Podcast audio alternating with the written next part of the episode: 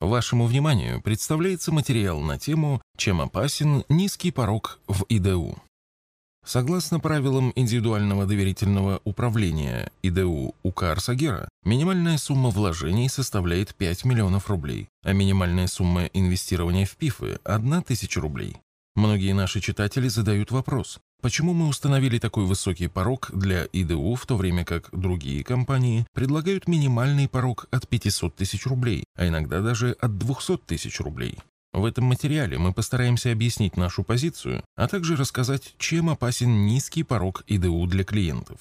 Один из наших читателей провел ценовое сравнение ИДУ и ПИФов и выяснил, что ПИФы, особенно при небольших объемах, более выгодны для клиента с точки зрения сопутствующих расходов, на наш взгляд, расходы – это далеко не главный фактор.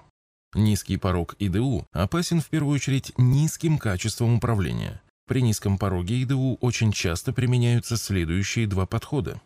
Первый подход. Набираются на работу нулевые управляющие. Зачастую это даже студенты без опыта работы с недельными курсами технического анализа за спиной, что скорее минус. Зарплата, которая им устанавливается, минимальная или вообще отсутствует. Основной заработок они получают от результатов управления портфелями клиентов.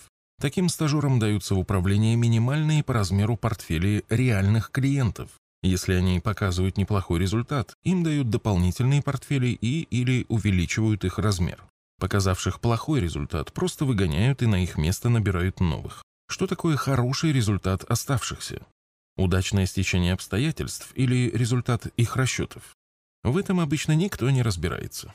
Возможно, иногда в результате такой селекции появляются неплохие специалисты, которые, потренировавшись на клиентских деньгах, делают карьеру в инвестиционном бизнесе. Это, безусловно, очень хорошо для них. А вы хотите, чтобы ваши деньги использовались как полигон для поиска звезд инвестиционного бизнеса? Такой подход особенно часто применяется в инвестиционных группах, где управляющая компания является продуктовым придатком к брокерскому бизнесу, а также при так называемом псевдодоверительном управлении непосредственно в брокерских компаниях. Клиента убеждают разрешить псевдоуправляющему совершать сделки на его клиента-брокерском счете. В этом случае псевдоуправляющий не имеет юридических ограничений, связанных с доверительным управлением, и может в волю покуражиться шортами, плечами, опционами, фьючерсами и прочим безобразием. В любом случае, правильно обученные управляющие своими активными спекуляциями обеспечат хорошие комиссии брокерскому бизнесу. Кстати, обеспечить единый уровень качества управления при таком подходе нереально. Два клиента могут задать одинаковые параметры для своих портфелей. Если эти портфели попадут к разным управляющим, то в одно и то же время один из них может с плечом покупать «Газпром» в портфель для своего клиента в надежде на рост, а другой шортить, ожидая падения. И это совершенно типовая ситуация для такого подхода. Да, в этом случае вашим портфелем управляет персональный управляющий. Для вас это важнее, чем результат управления. Второй подход. Клиенты в инвестиционной декларации устанавливают соотношение акций и облигаций. Средства всех клиентов объединяются в общий котел. Далее за счет этих средств формируются и управляются два больших портфеля. Один из акций, другой из облигаций. В отчетах клиентов по итогам торгового дня в определенной пропорции отражаются ценные бумаги из каждого такого портфеля. Никакого индивидуального управления в этом случае нет. Оно существует только в отчетности, Фактически это как бы два пифа, только хуже.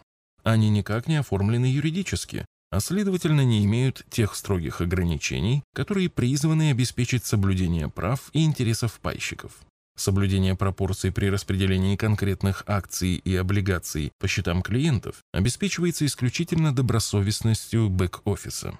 Если какая-то часть клиентов решит забрать свои средства, то особенно серьезно могут пострадать права клиентов, которые остаются. Чтобы обеспечить вывод денег, управляющий, скорее всего, продаст наиболее ликвидные активы. Неликвид, который остается при этом, пропорционально распределяется среди оставшихся клиентов, а в отчетности у этих клиентов можно будет увидеть продажу ликвидных активов и покупку вместо них неликвидных. Неприятная ситуация может возникнуть, если клиент примет решение получить свое имущество не деньгами, а ценными бумагами.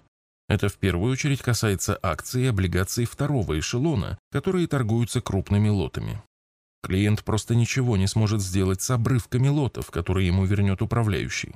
Пожалуй, единственное преимущество данного подхода – это обеспечение единого качества управления и то при условии корректного распределения активов по счетам клиентов. Но в ПИФах это достигается гораздо лучше. Стоит отметить, что с юридической точки зрения ни первый, ни второй подход не являются формальным нарушением или злоупотреблением. Это скорее вопрос качества предоставляемой услуги. Очень часто индивидуальное доверительное управление позиционируется и воспринимается как некий привилегированный продукт для избранных. Многие клиенты стремятся дорасти до ИДУ, наивно полагая, что получат там более качественное управление и большую защищенность, чем в ПИФе. Это не так. Качество управления и защищенность в ИДУ могут быть либо такими же, как в ПИФе, либо даже хуже. Мы уже упоминали в наших материалах, что ИДУ – это всего лишь упаковка. По нашему мнению, основной продукт управляющей компании – это система принятия инвестиционных решений. В нашей реализации индивидуальность ИДУ – это в первую очередь система индивидуальных настроек с лимитами на каждую группу акций и облигаций и на отдельных эмитентов в каждой группе. Это обеспечивает возможность выбора индивидуальной меры риска для каждого клиента. Практика показывает, что такие настройки нужны далеко не всем клиентам, имеющим достаточно средств для ИДУ. Единое качество управления обеспечивается единым хит-парадом, но каждый портфель при этом является автономным. По каждому портфелю готовится развернутая отчетность, аналитическое обоснование выбора активов и система показателей, марк, бенчмарки, позволяющие корректно оценить качество управления. Ведение индивидуальных портфелей – это трудоемкий и затратный процесс. По нашим расчетам, он становится рентабельным для компании при сумме от 10 миллионов рублей. Кроме того, для работы во втором эшелоне, где сделки проводятся крупными лотами, этой суммы едва хватает для того, чтобы обеспечить приемлемую диверсификацию. Но даже клиентам, имеющим достаточно средств для ИДУ, мы рекомендуем использовать ПИФы, если у них нет потребности в персональных настройках меры риска. На наш взгляд, для клиента имеет смысл использовать наш продукт ИДУ, если он готов передать в управление 30-50 миллионов рублей и более. В этом случае это становится выгодным с ценовой точки зрения, так как при увеличении размера портфеля снижается комиссия за управление. Следует отметить, что в рамках ИДУ УК Арсагера получает комиссию только от положительного результата управления. Success Fee. Выводы. При низком пороге ИДУ практически невозможно одновременно обеспечить качественное управление для клиента и рентабельность для компании. При низком пороге ИДУ практически невозможно обеспечить приемлемую диверсификацию в акциях второго эшелона.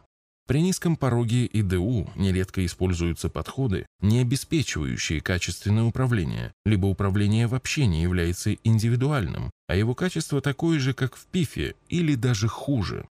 С другими материалами по вопросам вложения денег вы можете ознакомиться в нашей книге «Заметки в инвестировании». В электронном виде книга распространяется бесплатно и доступна для скачивания в удобном формате на нашем сайте arsagera.ru.